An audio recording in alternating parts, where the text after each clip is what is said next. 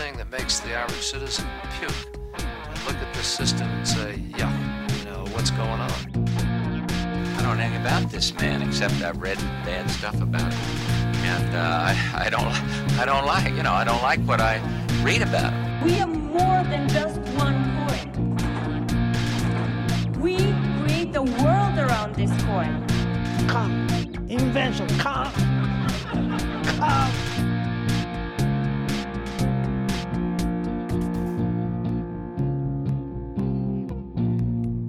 The evil has gone. Hello, everyone. Welcome to part 2 of our Hearst Family Extravaganza. My name is Yogi Polywall, and I'm joined by my wonderful co-hosts, Steve Jeffers, Andy Palmer, Sean P. McCarthy, and with us is our guest, Eli Sayers again. Eli, thanks again.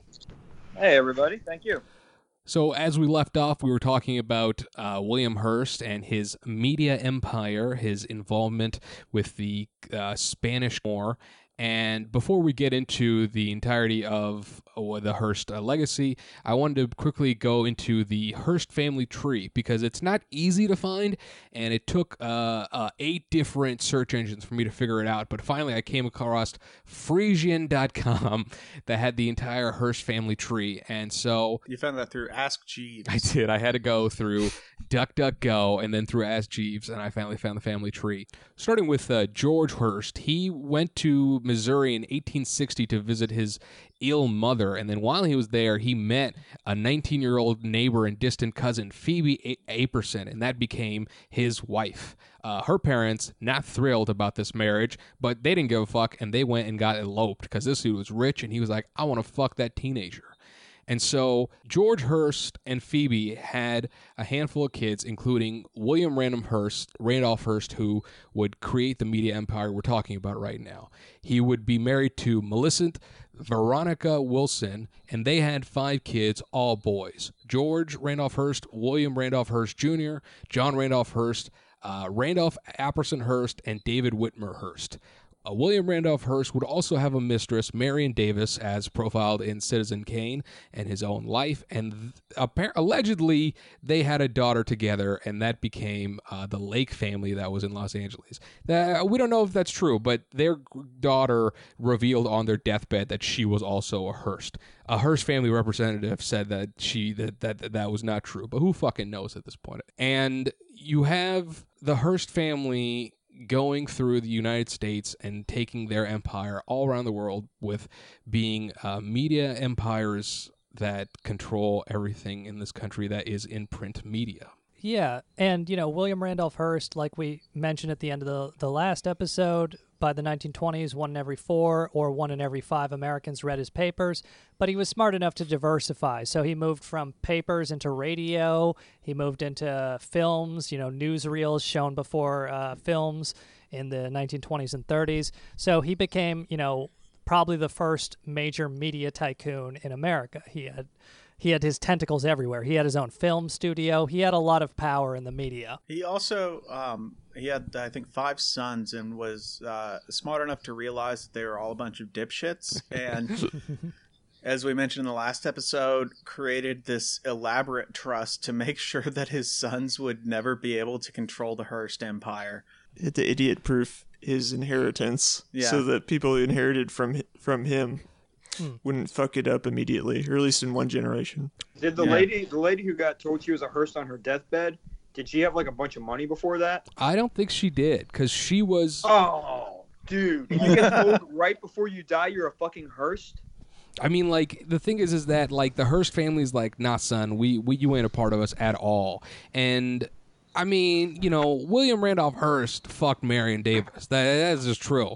They never divorced, and according to some sources, people are like, well, it's because they were Catholic, and other people were like, no, it's because his wife never wanted a divorce. But I read a thing from a guy that wrote a book on the Hearst family, and he said that he knew that commenting on personal lives of journalists was frowned upon until it went to the court system. So if he were to have gotten a divorce with his wife and then end up marrying Marion Davies, then the other newspapers could be like, fuck William Hearst, this guy got a divorce and has this much money. Not even talking about the fact that he'd have to split up his empire with his then ex-wife if that were to have happened. Which a lot of good that did him, because apparently for the rest of his life, that was just kind of the talk of the town, was like William Randolph Hearst fucking Marion Dapus and putting her in shitty movies that she couldn't act in. Yeah, actually that biographer Yogi mentions, I think it's David Nassau. He wrote a biography of William Randolph Hearst. If you're interested in the subject, you should certainly read it. I just watched a 1-hour interview with him, and he talked a bit about William Randolph Hearst. And, you know, he's a very fascinating character. He's apparently one of the people who coined the term America First. William Randolph Hearst did, because he had a very isolationist kind of foreign policy. I guess isolationist towards Europe. He wanted the U.S. to annex Mexico. He believed in, you know, American empire in Asia and South America, but he was opposed to World War I. He was opposed to World War II. So he kind of became one of these Charles Lindbergh isolationist types. And also, interesting fact, Donald Trump has said that Citizen Kane is his favorite movie.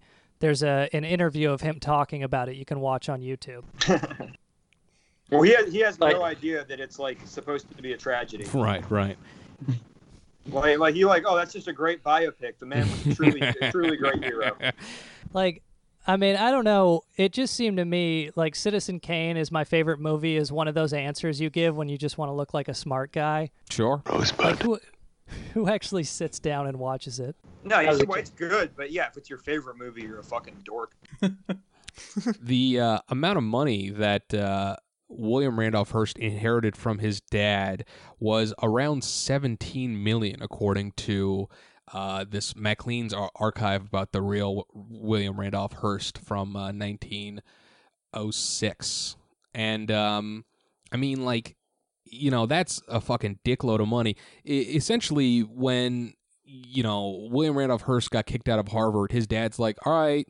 So, like, what do you want to do? You want to fucking go on the ranch? He's like, nah, Dad. He's like, you want to be a miner like me? He's like, nah. He's like, I just want the San Francisco Examiner. And it's like, all right, fuck it. You got a newspaper. Because I think at that time, being a journalist was not at all about the flash that he put into it. And early on, he came from the Lampoon and then went straight into the Examiner. So for William Randolph Hearst, he went from like, I'm just going to fucking write jerk-off things that liberals at Harvard read to I'm going to shit on my dad's company and people in San Francisco are going to eat this shit up. To be honest, to me, he's a hero for not going from Harvard to the comedy place. So William Randolph Hearst has all this media influence we talked about, and I did just want to highlight with this America First stuff, William Randolph Hearst, according to David Nassau, the biographer, he actually paid both Adolf Hitler and Benito Mussolini to be columnists in his newspaper. It was kind of like, the way he explained it is that William Randolph Hearst wanted the American people to know the opinions of European leaders.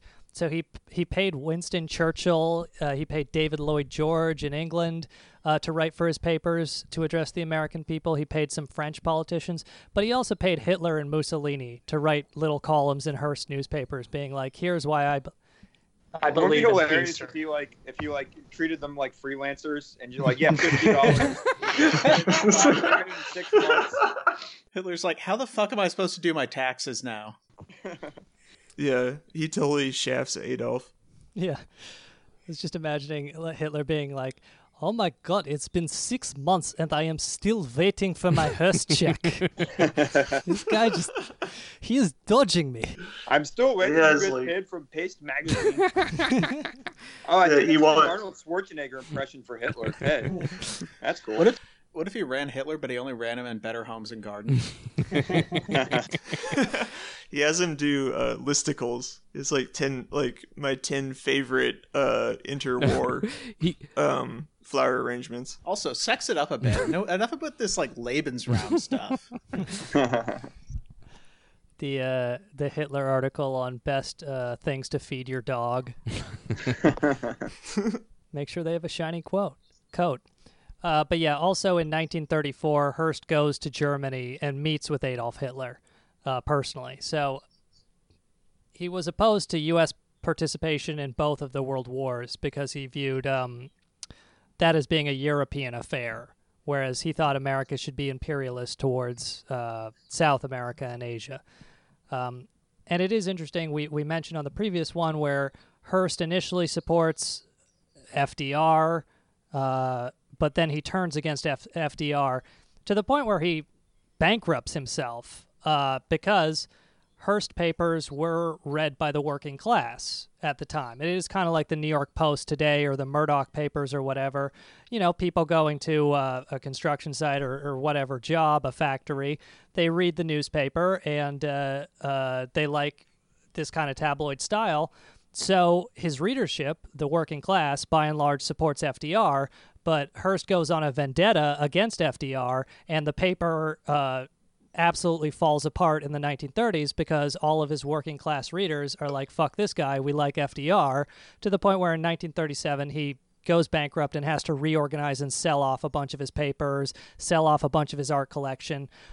He's really his campaign against FDR heavily backfires against him, and that's actually part of the downfall portrayed in Citizen Kane is that kind of thing.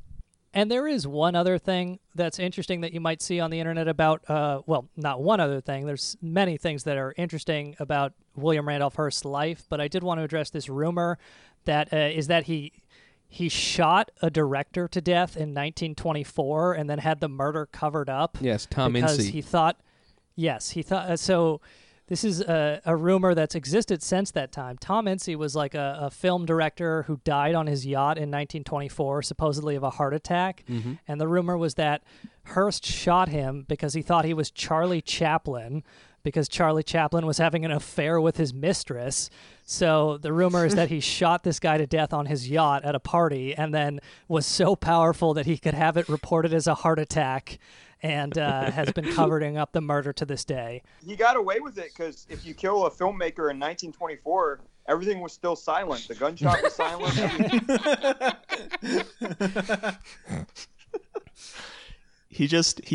He published an article with a stupid drawing of like a Spanish heart attack gun. What? And that was basically adequate. Imagine being that director and just the last moments of your life are confusion when William Randolph Hearst shouts out, "Hey, how's this, you little fucking tramp?" He knew he didn't shoot Charlie Chaplin when he blasted the guy in the head, and he didn't do a triple somersault backwards. Yeah, he didn't die very goofy. Yeah, my dad was in the real gold rush. But yes, apparently they made a movie about this called Cat's Meow. But for whatever it's worth, the biographer David Nassau claims he looked into this and couldn't find any evidence for it. But, you know, maybe he's in on the cover-up, too. I mean, how hard is it to cover up a fucking murder from a megalomaniac in the 30s is when this happened on a yacht? Come on, bro. Mm-hmm. That man got murdered by Hearst. Yeah, if you're going to kill someone, you kill him on a yacht. That's how rich people do it. And needless to say, this is the only murder that supposedly is covered up by Hearst. There are several others that are done by their corporation in terms of like what ended up happening because of the things that they would do in their empire, including shit that happened with Patricia Hearst. Hmm. Right. And so, you know, this is kind of the waning days of Hearst. As we mentioned, he has to go through this bankruptcy reorganization in 1937. Citizen Kane comes out in 1941. He does manage to get it, you know, mostly blacklisted. It gets snubbed at the Oscars. It's got put in a vault. But, you know, right.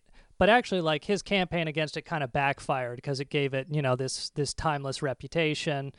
But apparently, I guess he was more angry about the portrayal of his mistress than he was about the portrayal of him in the movie. Said that's what his public story was. Right. But you know, he was mad about himself too, because he said that it was because of his whatever this lady's name was. But I think I'll bet he cared more about his portrayal, to be honest. Yeah, I think so. All these motherfuckers got thin skin, man. Yeah, and it's not like, you know, I read in some interviews as well that William Randolph Hearst himself didn't really give a fuck about Citizen Kane, but the women around him at the time were like, no, you got to make sure this movie doesn't come out because of the portrayal of Marion Davies and others. I didn't know that. Yeah, I mean, okay. I don't know, man. The thing is that there are so many, not conspiracies, but theories on why the Hearst family disliked Citizen Kane so much. And honestly, it's because it portrayed them as they truly are. the megalomaniacs that they were to be, which were fucking egotistical. We own the media, so we own what people read. And if that's the case, then if you don't believe what we say, then fuck you. And it's kind of crazy to read about this time because the amount of papers that existed don't really make sense to us. Like, for our generation now, we think of newspapers. We think of, like, 3 to 8 different new papers. But back then, there were a lot more options because of the time. Really? I thought there were less options. Yeah, yeah. I understand why Hearst didn't want Citizen Kane to come out. Like, he's a bad dude, and it showed him as a bad dude. In the 1870s to 90s, that's, known as one of the freest periods of the press. In terms of, there's lots of different little newspapers. They're just, serving a bunch of different constituencies. They called it the free print generation, man. That is until Hearst started consolidating things a bit. Right. So, I guess he was in every major city except for Philadelphia because of some sort of agreement he struck there. But like we said, depending on the figure... By the 1920s, either 1 in every 4 or 1 in every 5 Americans was reading a Hearst newspaper. And if you weren't reading it, you were hearing from your friends and family what they read in a Hearst newspaper. And he was having his reporters hound congressmen and senators to the point where he would ask them about whatever his pet policy was, and then he would print in his newspaper whether or not they supported or were against it, vilify them if they were against it, praise them if they supported it. So he had a lot of power and a huge amount of influence, in addition to all the money. So it goes from there. He dies in 1951. He sets up this trust that we mentioned where as long as any grandchild of William Randolph Hearst's who was alive as of 1951, as long as they're still alive, the Hearst Communications, as it's now known, is controlled by this board of 13 trustees, 5 from the Hearst family and 8 from Hearst executives. So, and that, still continues to this day. But I guess we can continue the story with Patty Hearst and some of the other notable members of the family. Actually, real quick, I just want to mention that from this Vanity Fair article on William Randolph Hearst III, the billionaires that exist currently from 85, it mentions that in terms of the trust, this is a quote from the article. The old man had codified his paternal qualms by requiring that the majority of the Hearst Corporation supervising trustees be unrelated to the family. He sheltered his vast wealth in foundations, making the family, until they bought back equity a decade ago, financially dependent on salaries and expense accounts. The company began a decline which didn't reverse until the mid-70s. The family slipped into a state of innervation. So... around the 70s, they changed some of those laws. Right. I mean, they're like rich people everywhere where they benefited a lot from the 70s and then the 80s turned to neoliberalism.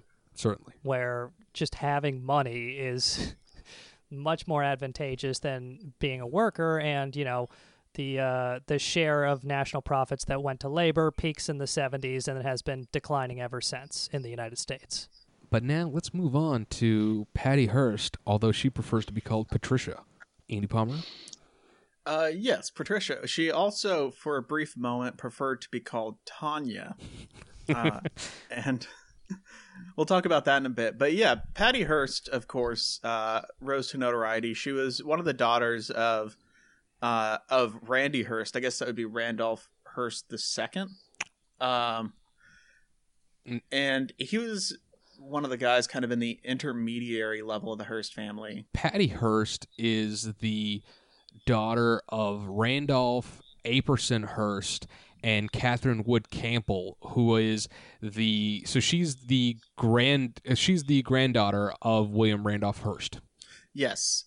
And so Patty was pretty obscure for at least the beginning of her life, because she was kind of just in this mess of Hearst kids. She was more or less at this during her upbringing. It was kind of like the declining shadow of the Hearst empire, or so it seemed, at least at the time. Mm-hmm. The Hearst name was still very popular and very well known. And apparently Patty had refused to see Citizen Kane. She didn't really want to know anything about her family. She was sent to like Catholic boarding school and was kicked out. And was more or less kind of this rebel who kind of went along to get along in her family. And then she went to college at Berkeley shortly after moving in with her former math teacher, this guy named Stephen Weed. What? Who, yeah. It's partially she just wanted to piss off her family. She had this math teacher named Stephen Weed who, and also they grew pot plants in their apartment. Sure, why not? And by all accounts, just a condescending, pretentious dick. But she started sleeping with him when she was 17 and he was 23. And then, when she went to college, she just moved in with him and they got engaged. And when they got engaged, the San Francisco Examiner actually... Did she take his last name? I was going to say she really pissed off her family in college by abandoning the family tradition of mailing your shit to different professors. I didn't get to the... So what I'm drawing from mostly here is this book, American Heiress by Jeffrey Tobin, and I didn't get to all of it, but it seems like she got to a point in her life where she may as well have been mailing her shits to Stephen Weed. Oh, wow. She kind of got the perfect excuse to break it off from him. But when they got engaged, it was in the engagement announcement... It mentioned that she was attending Berkeley, and apparently at the time, if someone was attending Berkeley, you could just walk into their administrative office and find their home address. So that's where her story intersects with this ragtag group of misfits called the Sybianese Liberation Army, which at any given time was somewhere between 3 and about 17 people. Hmm. It was started by this guy Donald DeFries, and I was talking with Yogi the other day, and Yogi, you had read conspiracy theories that they were CIA.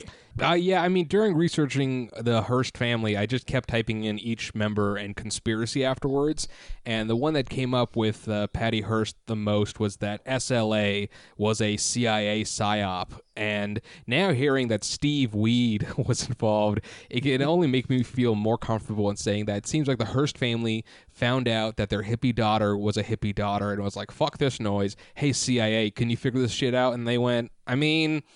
We got a couple of guys that say that they're a gang, a terrorist. Maybe they can do something. I couldn't find anything to confirm that they were CIA, but if I were to create an organization to completely discredit the leftist movement in the United States, it would be the Sybianese Liberation Army. Mm-hmm. By the time that they kidnapped Patty Hearst, they were all fugitives for the assassination of the Oakland superintendent for public schools. Like an imperialist pig. That'll teach you for Vietnam. Yeah, you fascist. They literally targeted him because he was considering implementing school IDs, and they thought that was a fascist move by the superintendent. That rules. And they immediately... They're all corporate Democrats now. Wait till they find out about library cards. Librarians gotta go. Damn, you remember insane people on the left were so much cooler. Now they would just all identify as pansexuals or something. They used to assassinate school superintendents. After they killed that guy, the Black Panthers denounced them, and the Weather Underground wanted nothing to do with them. By the way, the name Sybianese, Sybianese Liberation Army is it's named after the symbiosis of souls getting together, and they try to make it sound like it's a country or something, but it has nothing to do with that. Dude, I was being respectful because I pictured like a bunch of foreigners. I was like, okay, I want to be nice, but they're just a bunch of fucking white kids. There was one black guy at the top, and he said that their movement was he was a great African American leader, and then everyone else was not black. I think they're all white. I haven't looked at pictures, but yeah, it was mostly white kids. I heard Symbionese. I was like, oh, what country is that? I'll bet they're dignified and cultured and geniuses. Yeah. Now they're just some of them rich dildos. Yeah, no, it was some of them were like, yeah, middle class dildos. One of them was like a traumatized Vietnam vet. So they decided two of them got arrested for killing this guy. Even though the ones who were arrested, like, they didn't pull the trigger. And so they decided that in order to bail them out of jail, what they were going to do is they were going to kidnap a high profile person and then make their ransom demand that they release the two members who were imprisoned for the murder. And then they said that their backup plan was to demand a boat to Cuba. Yeah. Their backup plan was a boat to Cuba, which I think they probably, like, after all this played out, they probably would have had better luck just driving to Florida and stealing a boat. Yeah, weren't they in California? Yeah, they were in California. At first, they tried to abandon their old hideout by burning it down. And they... Here's how competent they were. They failed at burning down their old hideout. They filled it with gas and gunpowder and set it on fire, but they didn't open any windows, so the fire just snuffed itself out before, and so all of the evidence was in the house. And here's how bad the police fucked it up. They had the lists of people they wanted to kidnap, and that included Patty Hearst, and the police never notified her or her family when they got through it. Dude, CIA, this is CIA sloppiness all over it. So the army went to Hearst's apartment just on some random night, and they said that, oh, we hit your car outside, can we come in and use your phone? And then they just kicked the door in, and they beat around Stephen Weed with a lead pipe, and he basically just ran away. He ran out the door. And they took a break between laughing at his last name to wail on him with a lead pipe. They barely got Patty Hearst into a trunk. She almost ran away a couple times. Nah, she looked hot during this period. If you see those SLA Patty Hearst photos, chick's a babe. Sorry, we didn't mention it earlier, but a lot of people blame William Randolph Hearst for marijuana prohibition. The Hearst papers would run all these stories about people on drugs doing violent crimes, you know, people on marijuana, people on cocaine, and then the Congress passes this law that schedules and outlaws all these different drugs, cocaine, heroin, marijuana. And some people say it was because Hearst had investments that he didn't want competing against industrial hemp. Right. You know, and again, the biographer that I listened to the interview of, he says this, he couldn't find any solid evidence for this. But I did just want to highlight that possibly Patty Hearst was rebelling against her grandfather's marijuana prohibition by dating a man named Weed. And growing her own pot. She wanted to make her dad mad, but she wasn't willing to go. She was too racist to fuck a black guy. So she just found someone with the last name Weed. Like, this is bad enough. Mm-hmm. Yeah, so apparently while she was in captivity by the Symbionese Liberation Army, her fiance said on the radio, oh, she's pretty, you know, the prettiest of any of the Hearst daughters, but then none of them are raving beauties. She's a bright girl, too. Not brilliant, of course, but reasonably bright. She's a simple girl. The simple things please her. She rarely got angry, and then it would be all over in a few minutes. She has a very good character, too. He said that while she was imprisoned, but allowed to watch all the media coverage of her imprisonment. Is that Billy 420? Who was that? Yeah, that was Billy. That was Stephen Weed. Wow. Stephen Weed's bringing some serious dudes rock energy. Yeah, I guess my kidnapped fiance who's in mortal danger, I guess she's okay. I mean, she's like not good looking or smart, but she's all right. She's standing right next to him. He actually turned out to be the grandfather of Tucker Max. He was also staying with the Hearst family during the time that she was kidnapped, and then would go to the media and talk about what rich assholes they were. Nice. That's some pimpship right there. So immediately after she was kidnapped, the Hearst family decided that they were going to pull out the big guns, and they turned to psychics to try to find her. Psychics? They went tarot cards instead of fucking credit cards? Yeah. The first one they went to was the self-declared world's foremost psychic, Peter Herkos. And they brought one of Patty Hearst's shirts to him. And he said that the spirits told him that Patty Hearst was being held near a large body of water, probably in a beach community. And she was abducted in San Francisco, you know, right, on the coast. Right. So that was a lot of help. Then they got a second source, who was this psychic named Helen Tolley. And this the FBI actually embraced her as a source and tried to use her to help them solve the kidnapping, because they had no fucking idea what they were doing.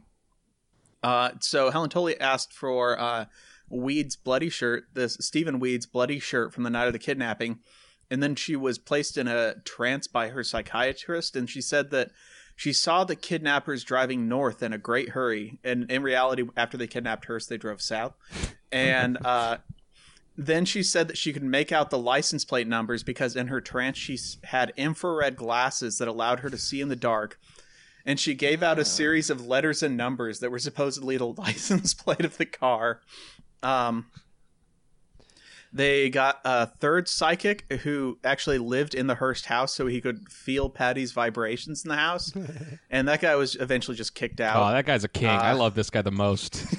Yeah. You want me to find your kidnapped daughter? I need to live in her house for a little bit, if that's cool with you. I heard you guys got a castle that y'all live in San Simeon. If I could just hang out there. I'm feeling this energy in this hot tub. Yeah. Wait. I'm channeling her spirit through this Picasso painting. I need the Picasso. And could I get some works by Goya? I think she's inhabiting Goya right now. This is a sitcom premise. And then there was a fourth psychic that wasn't brought in by the family, but the FBI, who basically got the FBI to pay him to drive him around San Francisco to look for the, quote, blue Pontiac that Patty Hearst was arrested in. So the FBI hired a psychic. Yeah. Yeah, they went with two of these psychics. Wait, what year is this again? This was 1974, maybe 1973. Yeah. Okay, because the FBI and the CIA were into weird occult shit, and they wanted to see if you could read minds and stuff. Well, yeah, really? Oh yeah, they were. Oh yeah, with MKUltra, yeah. It's bullshit, but it's also understandable that they might think that this psychic was for real. Especially in San Francisco during the 60s and 70s, LSD being hot on the market, the government's use of that was it could be a truth-telling drug, and so for the FBI to be we're going to get a psychic. And I like that the last psychic just was going to do detective work. Okay, let's drive around until we find this Pontiac. Yeah, the LSD thing. Fucking Johnny Weed has a cousin named Robert Acid. They were also, at the time, the FBI was also completely useless at solving crimes, because they were devoting all of their resources to killing black leaders. Right. And so, And that's also, that tells you how low on the priority, or how low on the totem pole the Symbionese Liberation Army was. Right. That they had no idea who these guys were, and they were already fugitives for killing that. The FBI had a lot going on. They had to write all those warnings for VHS tapes coming up.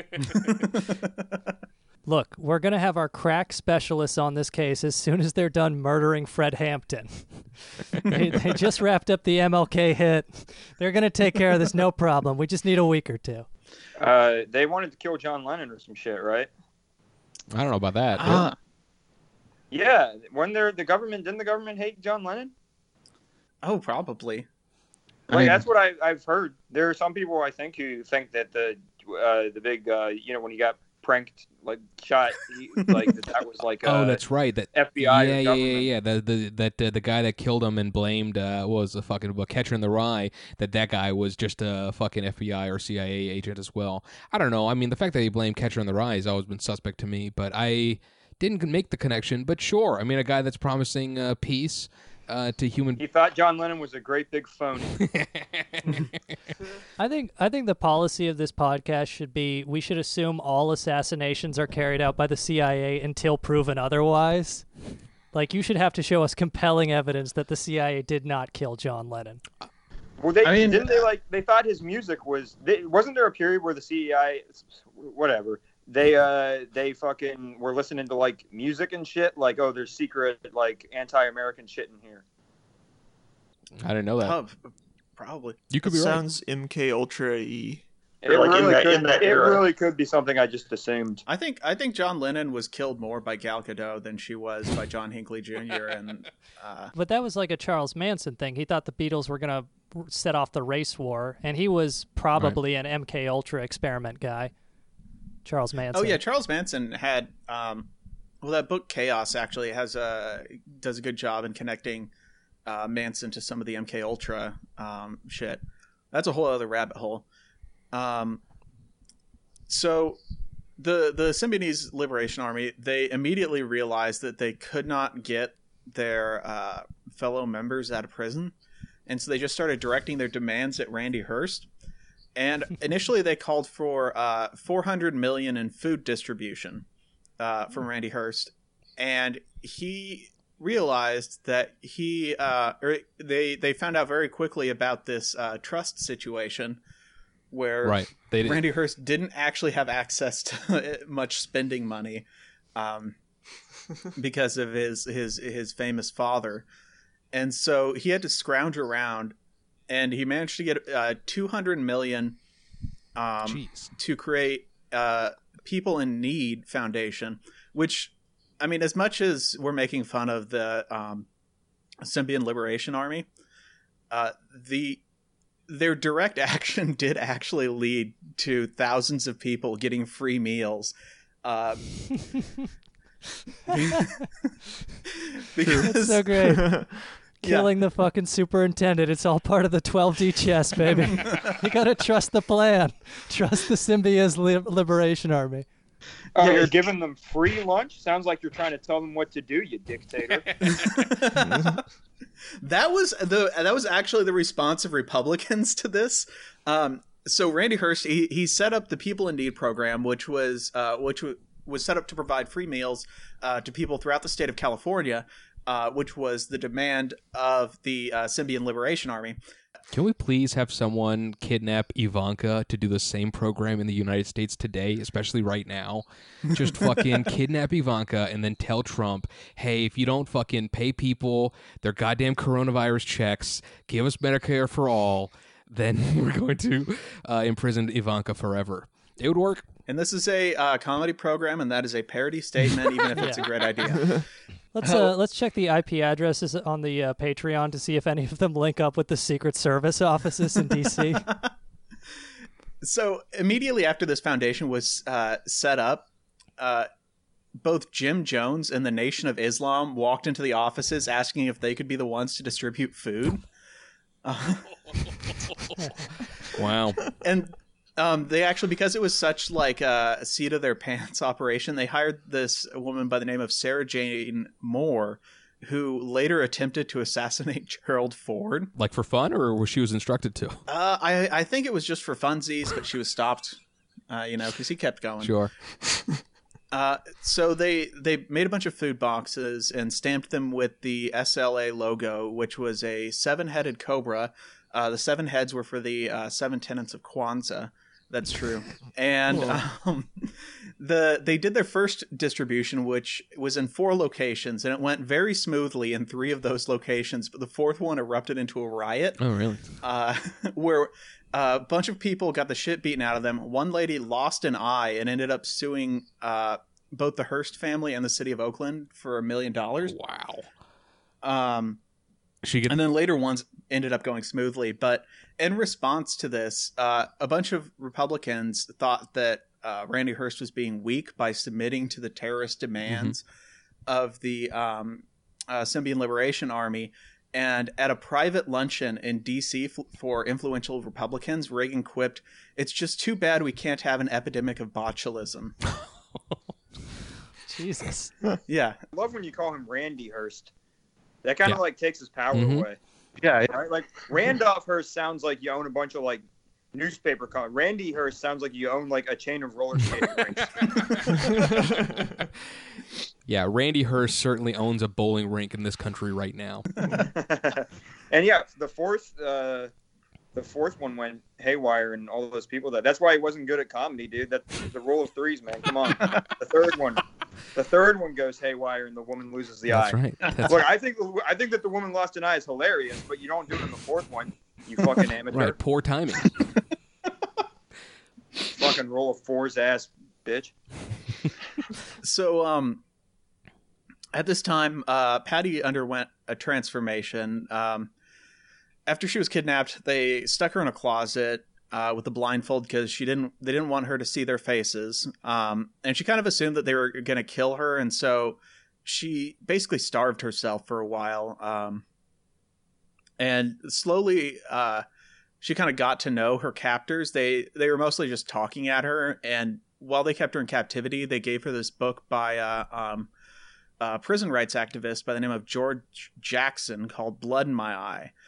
And because it was like her only thing to read, she read it. And there was kind of this communication between the SLA and the Hearst family. Like they would do these big kind of press conferences outside their house. And then the SLA would mail in a tape with their responses and new demands, things like that. And they would have Patty Hearst also record messages. And over the course of a couple months, she became more and more radicalized by them. Well, at first she told her mom to stop wearing black at the press conferences because she was like, "Stop mourning me. I'm not dead." Apparently she hated her mother. And then not long after that, she actually said in one of her recordings, "I've been reading a book by George Jackson called Blood in My Eye. I'm starting to understand what he means when he talks about fascism in America." It's when a guy gives you a D on your math paper. Oh, yeah. Another thing about Stephen Weed is he was so obsessed with proving that he wasn't intimidated by the Hearsts that while he was fucking Patty, he flunked her sister in math. Oh, wow. Do you know which sister she had? She had four. I think it was like Vicky or Veronica. Okay, yeah. She, incidentally... Patricia Hearst is the middle child, and we'll touch on this more later, but her daughter, Lydia Hearst Shaw, eventually marries a famous podcaster. Yeah, her daughter has a pretty awesome sauce life right now. I'm the podcaster. Yeah. Lock the gates. Killing it. Yeah, I'm not a giant melted out too much. Hearst, like the Citizen Kane, like those gates and the fucking... During this time, she was also raped by one, possibly two members of the SLA. The way the story goes is that everyone in the SLA was fucking everyone else. And at one point, they brought her into one of their little house meetings and was like, "Hey, Willie over here." Well, he was called Cujo, which is even scarier. They're like, "Cujo wants to fuck you." And she was so starved and weak and she was afraid that they would kill her if she said no, that she was like, okay. And then, that happened. And, yikes. Yeah. Still less sex crimes than the DSA though. And so, after about 2 months in captivity, she's kind of decided to just go along to get along with the SLA. And, everyone there had a code name. So she took the name Tanya, which was named after Che Guevara's German-Argentine comrade, Heidi Tamara Bunca Bider, which is really full circle for the Spanish-American War that set into motion the events that led to the Cuban Revolution and brought Che Guevara to prominence. And so then now Patty Hearst is taking the name Tanya after one of the figures of that. She started helping the SLA make bombs, which it seems pretty clear that they were a bunch of dipshits. So it was probably just a bunch of Molotovs. And then she iconically took part in a bank robbery on April 15th, 1974, where she was photographed by the security cameras yelling commands to people to get on the floor while they were robbing the bank. And there were even two bystanders who wandered into the bank and got shot and wounded during the robbery. Wow. Did Tanya yelling do it? It doesn't... I couldn't find any confirmation, but she did fire a gun later. She was going to a sporting goods store with a couple of other SLA members, and one of them was just trying to pocket some shit at the store, and a security guard caught him. And so the member showed his gun, and the security guard immediately handcuffed his hands. And so to distract him, Patty Hearst started shooting at the sign with her M1 carbine. And that helped her friends get away. And then apparently the security guard, tried to shoot at Hearst, and she got in a shootout with the manager of a sporting goods store. And then she helped them hijack a car, abducted the owners of the car. So now she's not only a captive, but now she's abducting people. It's kind of a Johnny Gosch thing. But when she was issuing commands to the bank employees, did they obey them just because they thought she owned the place? They're like, ma'am, our manager will be here in a second. Yeah. What the manager's doing. She used her superpowers. And then during that hijacking, the cops actually found the SLA headquarters and had a shootout with them and killed 6 members, basically the core of the Symbionese Liberation Army. They all got shot to death. No. Not Cujo. Yeah. Yeah, Cujo was killed. Cujo's down. Yeah. Down, Cujo, down. They put Cujo down. They took him out back. Round-winning kill. Yeah, here's the thing. Stephen King doesn't remember any of that. He was so blasted on Quaaludes. And I heard that. And then later, this happened in May. She became a fugitive and was arrested in San Francisco on September 18th, 1975. And when she was arrested, she listed her occupation as urban guerrilla. And so she was sentenced actually to 7 years in prison. Her sentence was commuted by Jimmy Carter, and then Bill Clinton actually pardoned her for good. 2001. And that's when her plea was basically, this is when the kind of Stockholm Syndrome thing came out. And there's truth to it. She was kidnapped. She was really going along to get along, she was afraid for her life for a lot of it. There was no concerted effort to actually brainwash her. It was concluded because she was the people who kidnapped her were pretty much too dumb to brainwash her. Right. They just kind of talked at her and gave her all the books that they had sitting around to read. And, she's not trying to get raped again. Yeah. Not trying to get raped again. And yeah. And in fairness to Patty Hearst, she's not the first or the last left-wing heiress to identify as an urban guerrilla. And so she kind of rebuilt her life after that and kicked Stevie Weed to the curb.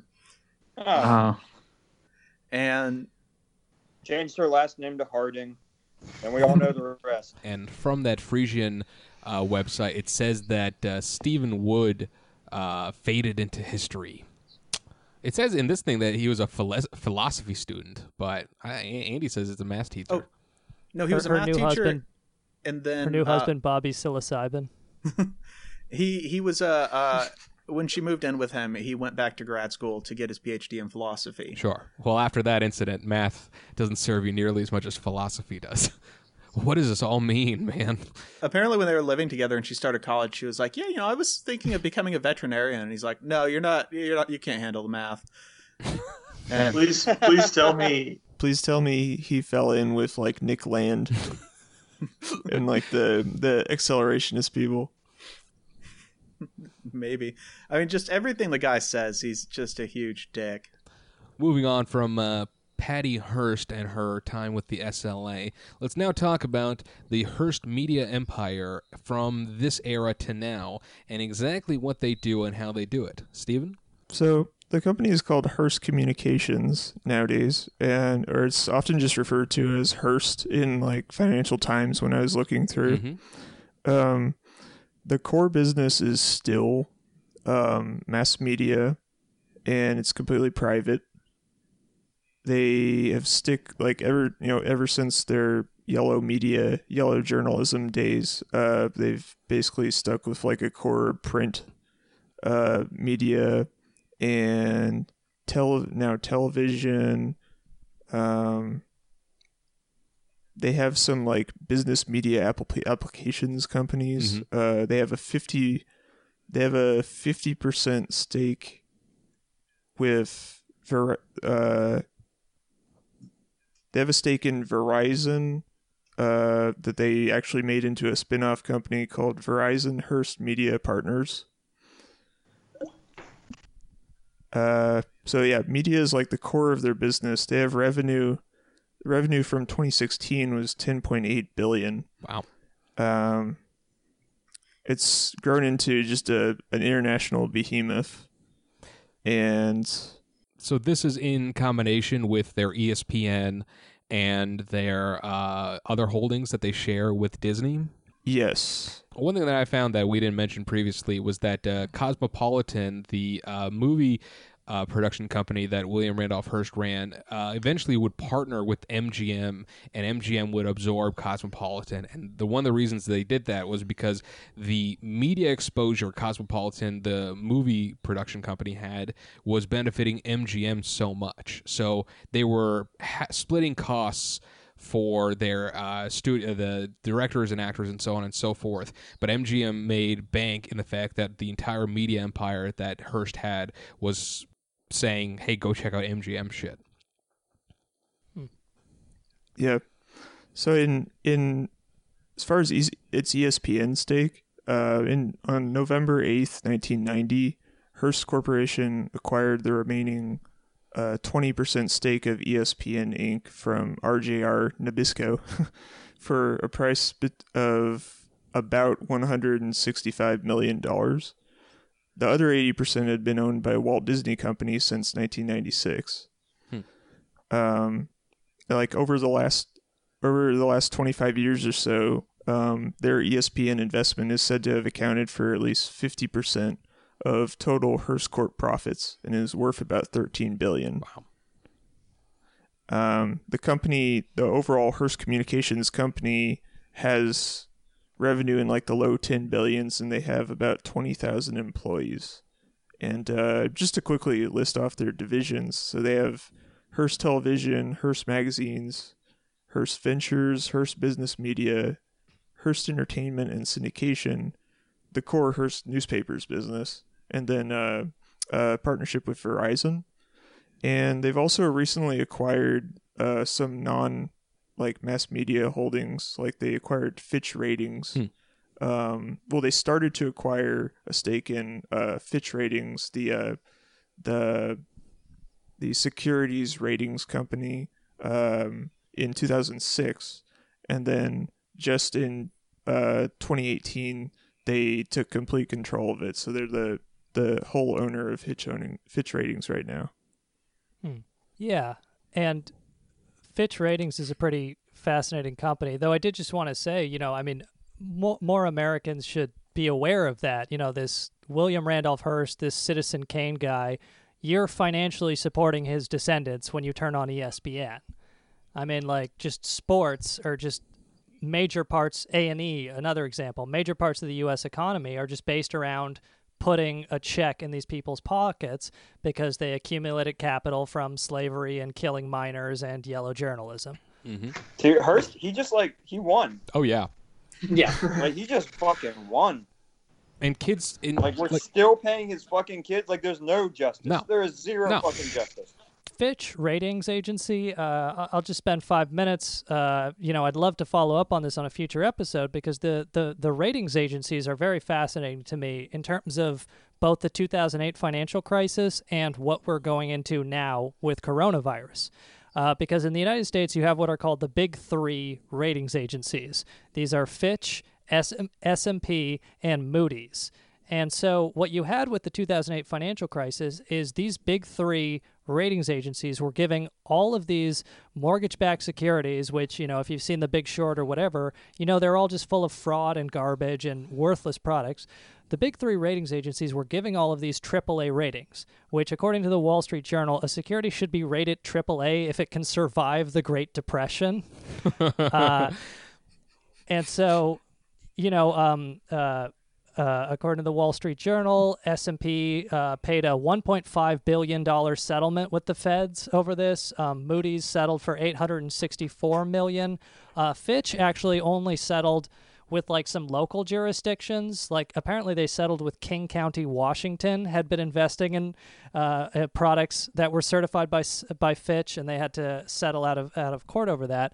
But what's fascinating about just kind of the private model of ratings agencies and how this all works out is the Senate report on the 2008 financial crisis and the book All the Devils Are Here talks about how the ratings agencies kind of compete with each other in order to get the best rating for their products. So, you know, this is what happens is that a bank will put together a security, which will have a bunch of loans in it, whether these are mortgages or corporate debt or whatever else, and then they'll go to each ratings agency and they'll say, hey, what can you give this? Can you give this a AAA rating? Can you give this a BBB rating? And so what you have, according to like a bunch of people have talked about this, or just quoting one email sent in the lead up to the 2008 financial crisis, a banker, an investment banker who was shopping this product emailed a guy at S&P Ratings and said, quote, heard your ratings could be 5 notches back of Moody's equivalent. Gonna kill your residential biz. May force us to do Moody Fitch only. And what he's saying there is he's emailing this S&P guy and saying, if you don't increase your rating on this mortgage-backed security we're putting together, we're going to go to Moody's and Fitch instead. And these things are all paid on commission. So you get this like weird arms race between the three of them, the big ratings agencies, where they only make money if they grade these Wall Street securities, and these Wall Street securities are more profitable if they're higher rated. So they're all competing with each other to pretend this shit is all AAA when it's just pure garbage. Right. And so this causes the 2008 financial crisis. It supposedly gets fixed, but it doesn't get fixed at all. And it's actually a big factor in the current crisis, where you have the Wall Street Journal article I was quoting from is written in 2019, August. It's called Inflated Bond Ratings Help Spur the Financial Crisis. They're back. And they look at how what happened is their solution, the U.S. government solution, was to try to promote 3 other competitor rating agencies to the big 3. But the thing is, these 3 other competitor ratings agencies, in order to get market share, started lowering their standards to increase ratings. So in order to get market share back, the big 3 also started lowering their standards. So, you know, they talk about the commercial mortgage-backed securities and how Fitch Fitch Ratings saw their growth in market share of the commercial mortgage-backed securities market, which is about $1.2 trillion. They saw a major growth in their market share in 2016 after giving itself wider latitude to use easier ratings assumptions. The firm was hired by every multi-borrower CMBS deal in the second half of 2016, up from 80% market share during the second half of 2015. So what happened with Fitch is that they, again, relaxed their standards to give higher ratings to these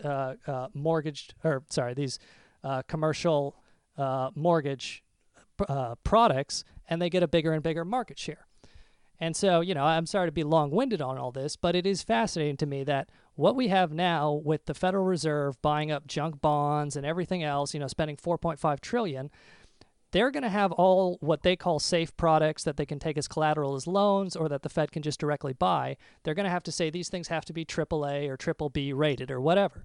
Well, who's rating them? It's the big 3 firms. They're all getting paid on commission to rate the things. So, you know, it's just like it's all just a massive bailout of garbage debt at the taxpayer's expense or with the public money that nobody knows is going on because nobody knows about these incentives and how these things get rated. Yeah, so since Hearst now controls Fitch Ratings, whatever ends up happening with some of this so-called investment grade debt, the stuff that's rated AAA, through this fast-moving financial crisis that we're about to go into, that's on the Hearst family. Ultimately, the buck should stop with them. Like if we had lived in a world with accountability. So one of these, whatever you feel about rating corporate debt and like how important is that for making investment decisions, it is a fact that those ratings actually, those are used as benchmarks to look at like the relative riskiness of a whole bunch of other different types of debt on the market. And just like in 2008, you can have collateralized debt obligations that are full of crap, but then they think like, well, if a few of them are bad, that's okay because overall it's a AAA. And like something very similar could be playing out with that with corporate debt right now. So right, and just according to the Wall Street Journal article I was quoting from, according to a study by two academics. Of 2,488 securities rated between 2009 and 2014, Moody's, S&P, and Fitch responded to increased competition by issuing higher ratings. From the study, competition among credit rating firms have, if anything, reduced the quality of credit ratings. And this could be done by a public agency or a nonprofit, but we just have this weird idea that competition is somehow going to improve the thing instead of just driving the standards to the bottom based on the incentives. Yeah, that's a terrible system. Yeah. Sean, why are you hard? It says here in 2019, they rated the Global Cuddle Room and Cough Symposium AAA, saying it is the perfect business, perfect startup, and it will never fail. These guys rated... Who did they say that about? Firefest. Yeah, Firefest. Yeah, these guys rated Firefest 8 out of 10. So wow. Yeah, they didn't actually do that. Yeah, and just two other things I want to note real quick. The Federal Reserve and the federal government really do support these three big lenders. They have a massive subsidy from the feds. Like according to Richard Blumenthal writing in 2011, the Federal Reserve set up the term asset-backed securities loan facilities, and the Federal Reserve required that asset-backed securities serving as loan collateral in this $1 trillion fund be rated by two or more quote-unquote major nationally recognized statistical ratings agencies. Under the Federal Reserve's definition, the only credit rating agencies deemed major are the big three. So in English, the Federal Reserve is spending $1 trillion at this facility and saying we can only use it on products that are rated by at least two of the big three. So they're getting a fat commission on all of threes. Yes. so that that creates even more demand for the rating agencies' quote-unquote products, because they're just basically getting like a subsidy from the government to go and like whatever they deem is, triple B or better is like suddenly that much more valuable. Right. And the big three can't fail because they were all looking at Enron and looking at WorldCom and saying, this is AAA, this is fine stuff. And then they passed a Reform Act in Congress that didn't do anything. Then they looked at the mortgage-backed securities. They said, this is all AAA, passed a Reform Act, didn't do anything. And then now today, you have all of this debt that was supposedly AAA, but it's just junk bonds or, defaulting corporate debt or defaulting commercial mall mortgages. That is just garbage, and that's just being bailed out by the public in front of everybody's faces. So they have a totally subsidized business model. And last thing I want to say is there is a Jeffrey Epstein connection to Fitch. Oh, really? Yeah. Just according to WallStreetOnParade.com, Pam Martins and Russ Martins, writing July 2019, Jeffrey Epstein was, until I believe 2007, the chairman of a company called Liquid Funding Ltd. Fitch looked at Liquid Funding Ltd. And quoting from Wall Street on Parade, they said that Liquid Funding Ltd. could issue liabilities of up to $20 billion of commercial paper. Both Moody's and Fitch gave medium-term notes issued by Liquid Funding a AAA rating, as well as gave it a AAA rating as a counterparty. So again, Moody's and Fitch looked at this company that I think it was incorporated in Bermuda. Yeah, it was incorporated in Bermuda in 2000. Jeffrey Epstein was the chairman, and they said this thing is a AAA. It can get up to $20 billion. It's good for $20 billion in liabilities. Nobody has any idea where any of the money in it came from. And as a result of this Moody's and Fitch AAA rating on Jeffrey Epstein's company, it almost certainly got a massive bailout in the 2008 financial crisis. Nobody on this board of directors will be strangled with an electrical cord in their prison cell.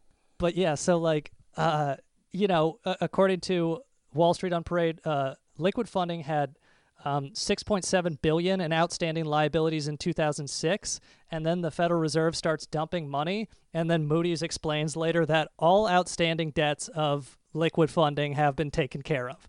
So, like, we don't know for sure, but it probably got something maybe somebody else paid it off, but it's just as likely that because it was linked to Bear Stearns, as was Jeffrey Epstein, and Bear Stearns was getting all this Fed money throughout up until its collapse, it's very probable that Jeffrey Epstein got a $6 billion loan or bailout from the Federal Reserve because of Fitch Ratings Agency. Mm-hmm. Damn.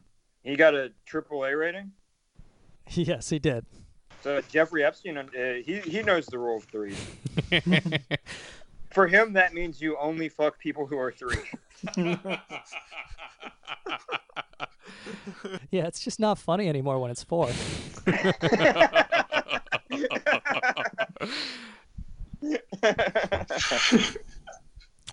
I was thinking today about, like, because Woody Allen and Jeffrey Epstein hung out a lot, like what a Woody Allen Jeffrey Epstein movie would be like.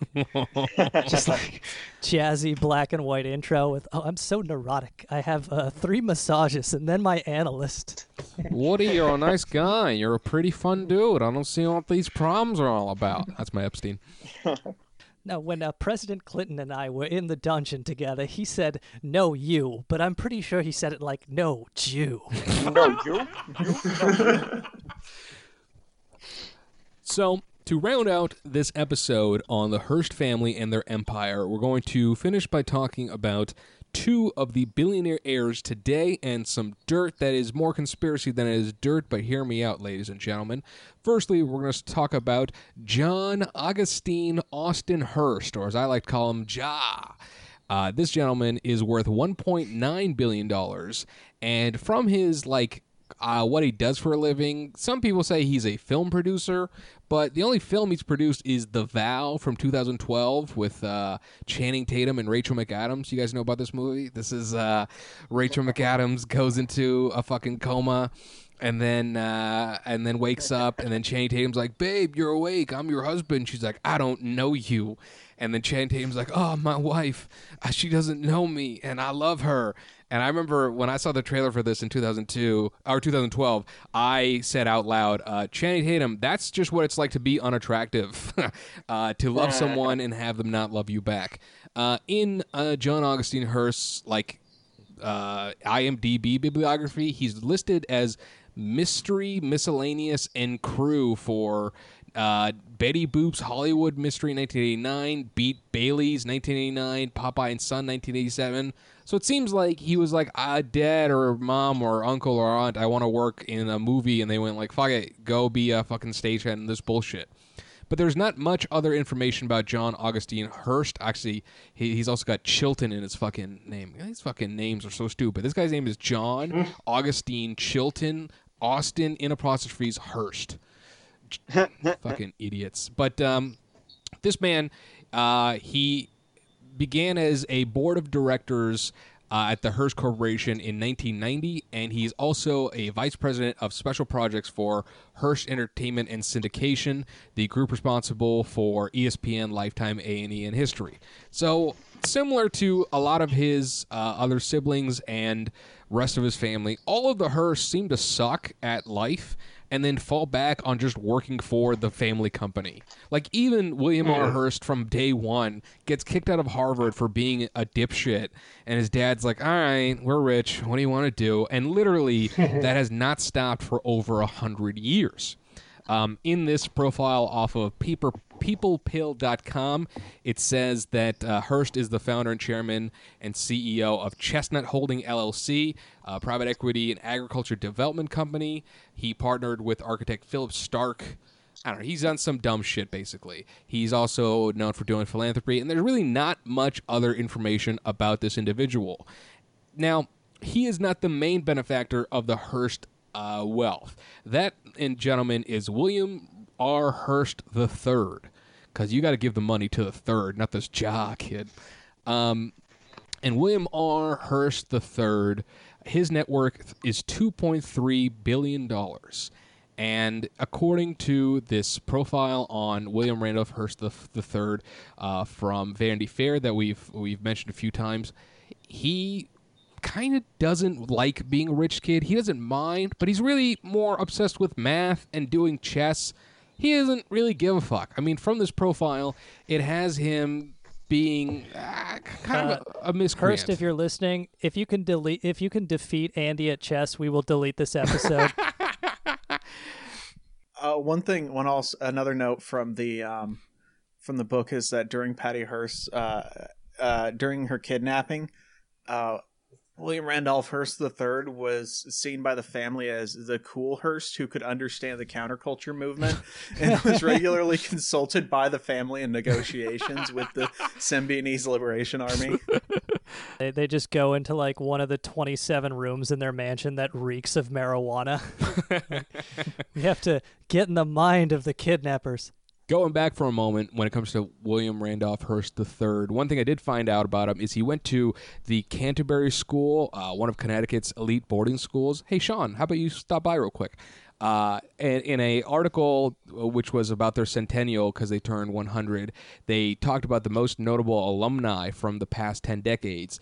And on this list, including William Randolph Hearst III, the venture capitalist, the trustee of Hearst Trust, class of 1967, you also have Kofor Black, the vice chairman of Blackwater USA, class of 1968, Thomas Riley, the U.S. ambassador to Morocco, class of 1968 as well.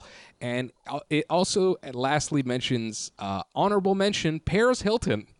Though Hilton never graduated from the Canterbury School, she was part of the school's women's ice hockey team for a portion of her time.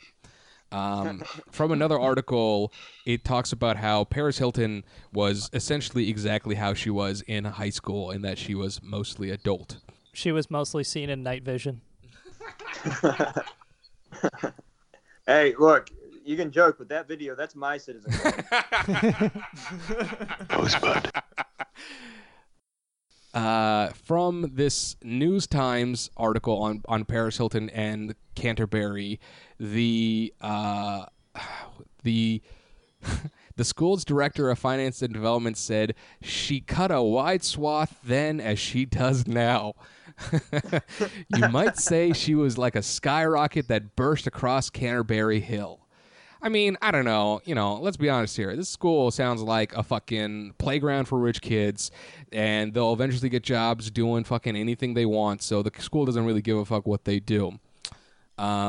From a San Francisco film interview with William Randolph Hearst III, he talks about how he loves Citizen Kane, and like apparently people that meet him are like, "Oh, you should hate it because you're a Hearst." And he's like, "No, that shit's great." And he mentions at one point that when he was a kid, because the interviewer asks, "Did your family ever talk about it?" and he mentions Marion Davis as well as Citizen Kane were never mentioned his family. Once a family member mentioned the name MD, and he thought there was a doctor in the family.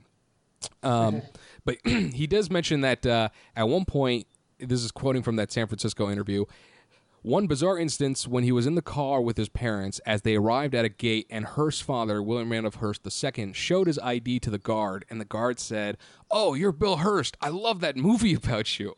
And his dad was like pissed. He's like, "No, it's not actually about me. Get the hell out of here." And so he picked up that discomfort as a kid. And he also says, like, the Xanadu from Citizen Kane was all wrong. He, from his recollection, Hearst Castle was light with white stones, a party place. And it's like, if you've seen any footage of Hearst Castle, it's like the most megalomaniac, I want to be European, but I'm not in Europe fucking jizz dream of an orgy that is a building. First of all, that castle was in color. That is true. That his recollection was in color. We haven't after Ted Turner got the right. We haven't discussed this that much, but William Randolph Hearst had several properties and yachts, and this was his like magnum opus of property. Incidentally, he did not get all of his father's inheritance until his mom died in 1919, and with that money, he started building this house. He was like, "Oh, mom's dead. I can fucking build my house now." Everything in the house is like a piece of art that he, I mean, you know, he bought, but like the motherfucker is robbing people. Like he talks about the like center, what the fuck? It's like above a fireplace. The mantle in like one of the biggest living room being from a guy that committed suicide. I think it was something Barney. A very rich New York guy, and he committed suicide, and then Hearst was like, I'm buying his fucking mantle and shipping it to California. He bought it from some nice German art dealers who were friends of one of his former writers. When it comes to this property of Hearst Castle, they had about 120,000 acres, and they gave 40,000, it might have been 50,000 acres of it to the Californian government and created like a wildlife foundation type of situation. And the California government now pays the Hearst family for that land, and the Hearst Castle and the additional 80,000 acres that the Hearst family owns are now part of like protected wildlife domain and shit. So in between San Francisco and Los Angeles, if you see like a large patch of area that doesn't seem developed that much, it's because the Hearst own all that fucking shit. But going back, wait, California still pays them for it? Yeah, I believe that. Well, so it's a state park now because the castle itself is a museum, and so to operate, you know, whatever money they're making through that, I believe it's split between the. I don't know. Don't quote me on this, listeners and other hosts, but they were paid a one-time thing in early 2000s for about $25 million. I don't know if they keep making money off of it from now, but. At one point, California went, you know how you have all that land? Here's some money, and we won't make it so anyone can ever tear it down. Incidentally, one of... And 20 episodes are going to be like, can you remember what Yogi fucking said about the financial agreement between California State and Hearst Properties? God, that was even more fucked up than when Sean went to Connecticut in the middle of a pandemic. Incidentally, misinforming our listeners is such an atrocious sin. One of the properties that William Randolph Hearst had was in Mexico, and it was a similar mansion to the castle. It wasn't the same, but it was also a mansion. But at one point, the Mexican government was like, you don't fucking own this shit. And I just love how boss that is, that the Mexican government was like, he's not there right now. Looks like that's our fucking mansion. So with William Randolph Hearst III now, he went to Harvard. He didn't like being rich. His roommate describes that, you know, they like his... When he lived with Hearst III, there was like a used mattress on the floor, math books lying around, a chess set, and an alarm clock from the ceiling swing from the chandelier. A part of this is because I couldn't find much information on this, but at one point in this Vanity Fair archive, it mentions that Hearst III had a VIP pass tour to Vietnam. And so I don't know what Hearst saw as a college student, but I guess that with his family's connections, he had a fucking frontline visual to what was going on in Vietnam, and that kind of radicalized him to be like, fuck everything, I think. Because it's... You see fucking straight murder like that, and your family's like making money from it. You know, a person's got to have a conscience somewhere. And I don't know where fucking Hearst III's conscience really is, but... He graduates from Harvard in 1972 with an A.B. degree in mathematics. And he spent a few years as an employee at the Hearst Corporation. He would become an editor and publisher of the SF Examiner, which was in their family. Oh, also, from that Vanity Fair article, it talks about at one point he leaves the Hearst Corporation and he's like, I'm going to fucking be my own man. And they're like, okay. And Rolling Stone decides to pay him. The Jan Wenner at Rolling Stone goes, okay, we're going to pay you to write for us, and we want you to create a magazine called Outside, which is like an outdoors magazine, which in the late 70s would seem like a new concept. And, you know, Hearst III had like, he rode a motorcycle, he was an airplane pilot, he was a horseman. So, like, none of the other writers had experience with outdoor shit. So they were like, this guy fucking knows what he's kind of doing. To quote the article, it says, none of us had any experience really, says Terry McDonald, who came on as a senior editor. We had walked around in the woods stoned once or twice. And also, another individual part of this was Jack Ford, son of the former president, was made assistant to the publisher of Outside. So this magazine was literally rich kids that didn't have anything better to do. And later on, Hearst III would argue against cuts in personals, pages, colors, and how often the magazine would come out. And Wenner was in Cuba on vacation at one point, and he came back. Yeah, he was on vacation in Cuba, and he came back, and fucking Hearst had made all these changes, making it so that the magazine only comes out once every other month. And he was like, what the fuck? So he fired him. And then William Randolph Hearst would then go back to his family's company. Sorry, you're right that it's like such a rich kid magazine, because like, rich kids are the only people who grew up like fascinated by like, wow, what's outside like? Right. What an exotic concept, outside. It's like the subreddit. Or outside. So he would become the president of the William Randolph Hearst Foundation in early 2003. I mean, basically failing upwards, if you ask me. Outside magazine is also kind of like, if you're rich enough, it's just a catalog of everything you can shoot. I mean, Eli's right, like, though. Only fucking deer, bear, hikers. Rich kids are the only ones that have the fucking capital to be like, oh, how do you properly operate a horse outside? Well, you got to do all this shit, because none of us fucking know that shit, because we've never been rich enough to become equestrians in our life. Yeah, I'm not trying to fucking walk on a glacier with those spiky-ass boots. Yeah. He has one son, William Dallas Hearst, and three daughters, Adelaide, Caroline, and Eliza. Now, we're going to finally talk about Lydia Hearst. Now, I want the listeners to know here, I fucking listened to a podcast with Lydia Hearst and her now husband, Chris Hardwick. And the podcast was called... In Love with Michael Rosenbaum and Chris Sullivan. And listen, you fucking think this podcast sucks? Oh, man. Listening to Hardwick and Lydia talk about their fucking relationship for an hour? Jesus Christ. I want to take a month off of this show, because that was fucking hard. Yeah, she's like, oh, he's so romantic. He even lets me out of my hotel room. Lydia is a freak. Her mom is Patty Hearst, like we talked about, and this is the last thing that I want to cover. And if you check out from flaunt.com, Lydia's apartment in New York previous to marrying Chris Hardwick, she had her Barbies on the wall, and in this it says, like, these are my Barbies. The one in the upper left corner is the doll I got when I was four for Christmas.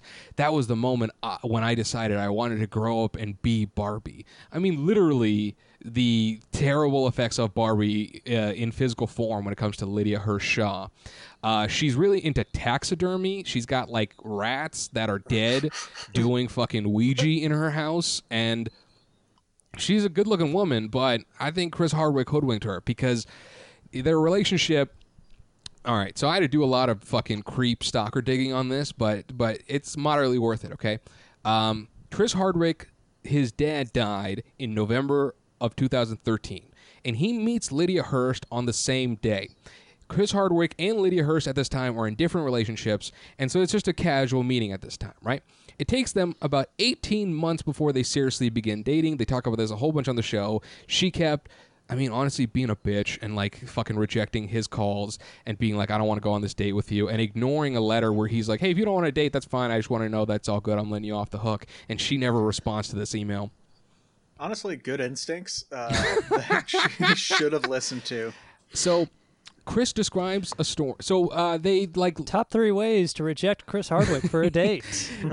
They like date long distance because she gets a job where she's living somewhere else, and so they're the long distance for like a handful of months, about 18 months roughly before they start actually dating, right? So according to In Love with Michael Rosenbaum and Chris Sullivan, Hardwick describes a story where they both incidentally bought wall sconces from. He bought it from a vintage store in L.A., and she bought it from a castle in the U.K., according to PeevlerRealEstate.com. Now, they are now across one another in the living room. Okay, so he describes, like, oh, I bought this random sconce. I'm going to do my best Chris Hardwick.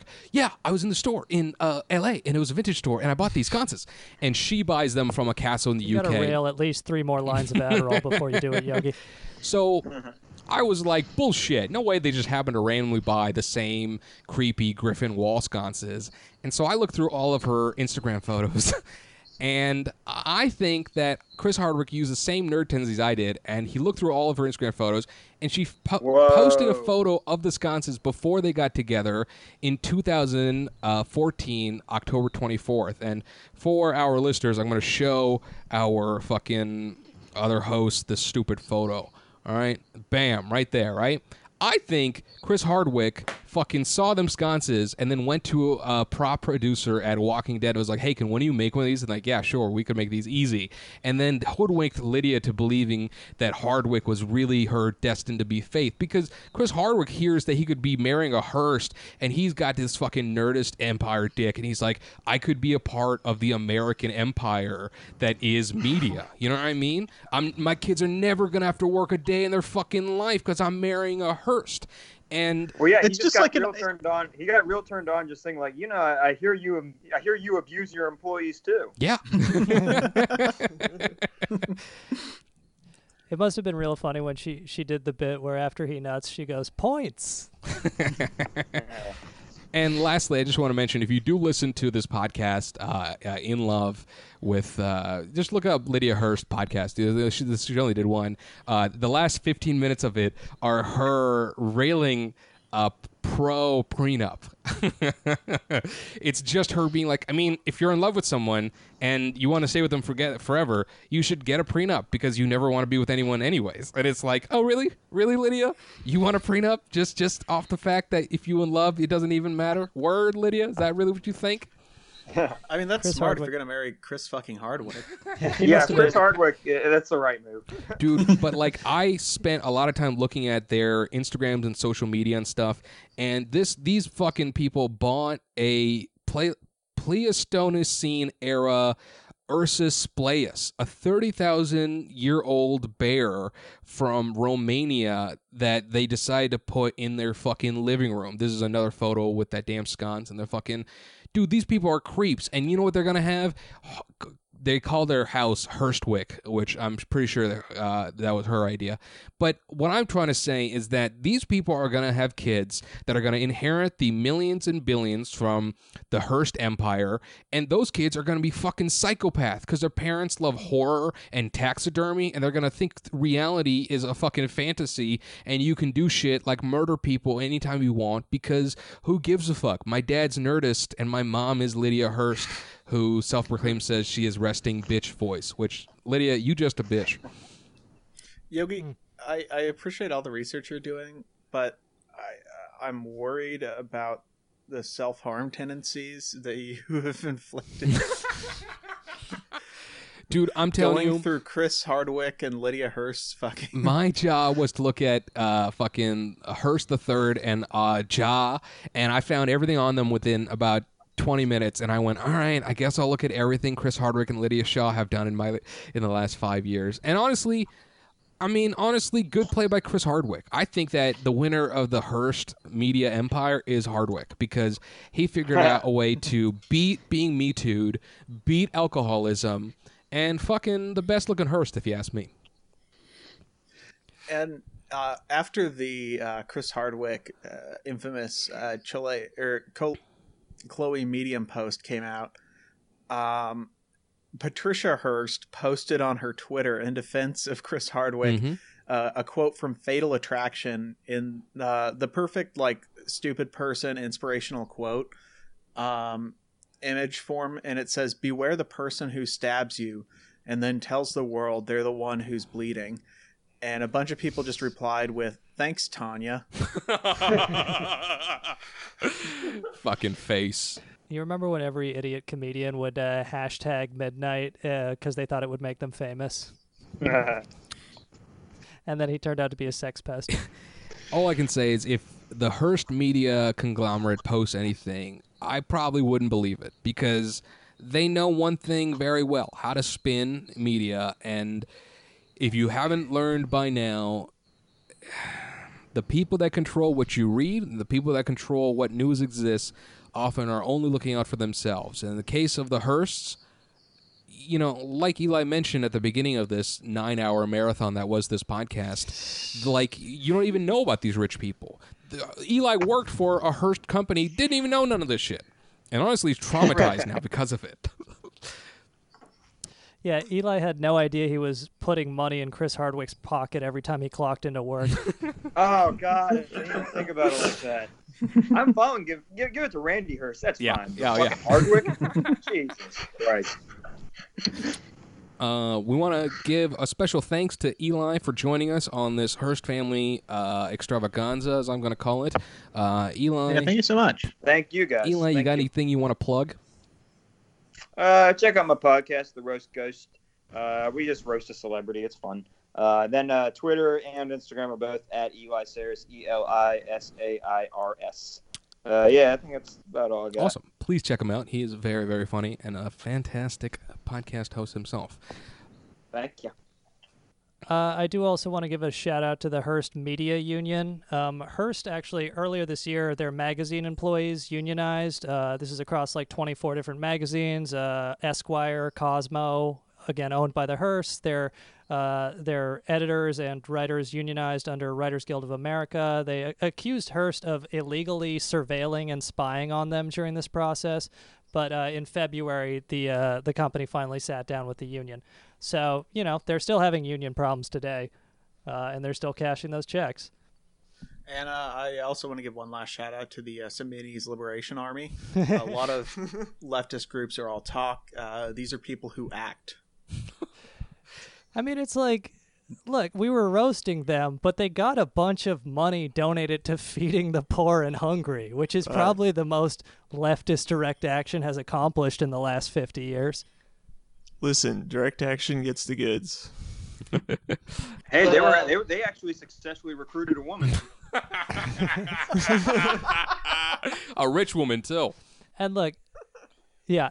And last thing I want to say, and again, this has been the theme of the episode, but the story of the Hearsts has been that because this guy in the 1820s had slaves, then this guy got to kill some miners, then this guy got to start a war, and now you can't watch sports on ESPN without putting a check in their descendants' pocket. And that's right. Really the entire story of America right there. You can't read Cosmo and get 37 tips to drive your man wild without putting checks in the pockets of the people who owned slaves back in the 1820s. And with that, this one, Grubstakers. I'm Yogi Paywall. I'm Steve Jeffers. I'm Andy Palmer. I'm Sean P. McCarthy. Thank you, Eli. Thank you, Eli. Yes, thank you for sticking with us. This has been a marathon. That was fun, dude. Thank you. All right. Fun and informative. Turn off your recorders. Take care, everyone. Bye. I'm so lucky. She's so grounded and even-keeled. In the beginning, I was sort of like, what's your angle? And it's just no, she's in Connecticut. She's just very even-keeled. Can I make one more statement before we go to the next caller? This has nothing to do with you. I mean, it could, but it doesn't. And it's about prenups. I mean, it might, but it isn't. It's about prenups. Could be about you. Could be about anybody. My thought is, here's why prenups can work. Here's why I think they're right. How did we get here? I just thought about this because I thought, Chris is very successful. Lydia's successful. You're successful. Tyler, you're going to get successful. I could feel it. You're already successful in my book. I got to put that in the hair comment box, too. No, he's already. He's working. Well, maybe not. You're working with me. How successful could you be? But listen. Don't worry, Tyler. You'll get a better job. No, dude, you love this job, don't you? Someday, Tyler, things are really gonna work out. Tyler, do you enjoy it? I do like this job a lot. I'm very broke, and someday I'll be successful. Sure, let's say that. I like this job a lot. It's fun. We have fun together. Hell yeah. All right, good. So I want to say this. Prenups, here's my reasoning. If I say I want to get a prenup, let's say Tyler and I are getting married. Tyler, I love you. I love you. I knew that. I love you like nothing else. Oh, he didn't say it back. I love you, and I want to be with you forever. The reason we should get a prenup is because you might fall out of love with me. I'm just going to stop this. Lydia, I didn't say I love you. That's fine. As Tyler's attorney, I'm going to have to. I think if you're in a relationship with someone and you want to get married, you shouldn't have to explain yourself as to why you need a prenup. You just do it. You say, hey, prenup. Because then they're like, wait a minute, what? I think it should be standard. And if you're entering into any sort of marriage, relationship, whatever, it's because you want to be with that person, not because you want to gain from that person. And I also, like, money is a tool. It's not a defining quality. And when we were dating and we decided to get married... And the conversation was like a minute long. It was like, maybe we should just do this so that the money stuff never gets in the way. Yeah. I'll handle my stuff. You handle your stuff. There's no overlap. We don't have to worry about it. We're not like penny chasers where it's like, sometimes like, oh, I paid for the, it's not like, well, I paid for this. You pay. We just don't think that way. And so we just did it. If I were in a relationship with someone and then it didn't work out, I wouldn't want any of their stuff. Like, no, I wouldn't want to benefit. But it's different though. If you marry someone that probably, let's say hypothetically, I marry someone who has either a lot more money than I do or has no money. Well, I also, let me preface it by saying this too. We also kind of had this understanding of like, listen, if it doesn't work out, we're not going to try to destroy each other, and neither one of us would ever leave the other person in a situation that was not good. You know what I mean? Right. But it was just like, but that's not probably not going to happen, so we're not ever going to have to worry about it. Right. But let's just do it and not ever have to think about it again. And it was fine, because I do think money does make people weird. Yeah. And if they have the same bank account, so why'd you spend this? What's this? What's this? What, oh, we need more. It just adds a weird pressure. Yeah. And so we set up like a house account. Yeah. And we both just put half in for mortgage or whatever and don't think about it, And if there was ever a time where one of us then it'd be like, yeah, fine, take it. I don't care. She'll even say to me like, can I borrow some toothpaste? I'm like, it's your toothpaste as well, And it's cute. And so she still says stuff, and I'm like, you have every. I mean, the understanding is that everything that's mine is yours. Right. Like we're not territorial about our stuff. Right. It's only just, being smart in a worst case scenario that is hopefully very unlikely to happen. Right. You would hope no one gets married thinking they're going to break up. That's not really the reason why you enter into something. But there has to be a reality. But I think it's important too that you do a prenup and all of that when you are in love, because who knows what's going to happen down the road. I mean, Chris knows I'd stab him in the dick if something went wrong, if he cheated on me. But oh, Chris's face on that. Wait a minute. Dick stabber. And by the way, she'd be monotone. But that's the thing that makes me laugh. So just because this always kills me when she does it, because it's so just calm and matter of fact. Yeah. And so a lot of times, I'm a comedian, so I walk into this territory, because we watch a lot of like true crime shows, and there's usually always a mistress involved. And so I'll just go, just a joke. I'm like, oh, so I remember what it was. Her great grandfather very historically had a mistress, and it was something that everyone knew about. It was very, and I said, so your family was okay with that? And she said, well, he and my great grandmother just had an understanding. It was a different time. And so, of course, my comedy brain, I don't get halfway through the joke. I'm like, oh, so in keeping with the family tradition, I remember what road we were driving up. So in keeping with the family tradition, and very calmly she cuts me off and she says, oh, if you ever cheat on me, I'll cut off your penis and plug your butthole with it. Oh, if you ever cheat on me, I'll cut off your penis and plug your butthole with it. Oh, if you ever cheat on me, I'll cut off your penis and plug your butthole with it. And I laughed so hard. Because it's just so like... As a matter of fact, that's what I'll and that's how you know if you've fallen out of love. I don't even think we need to go to another question after that. I think that's a great place to end. To end. Thanks for coming to talk to us. That was guys. It.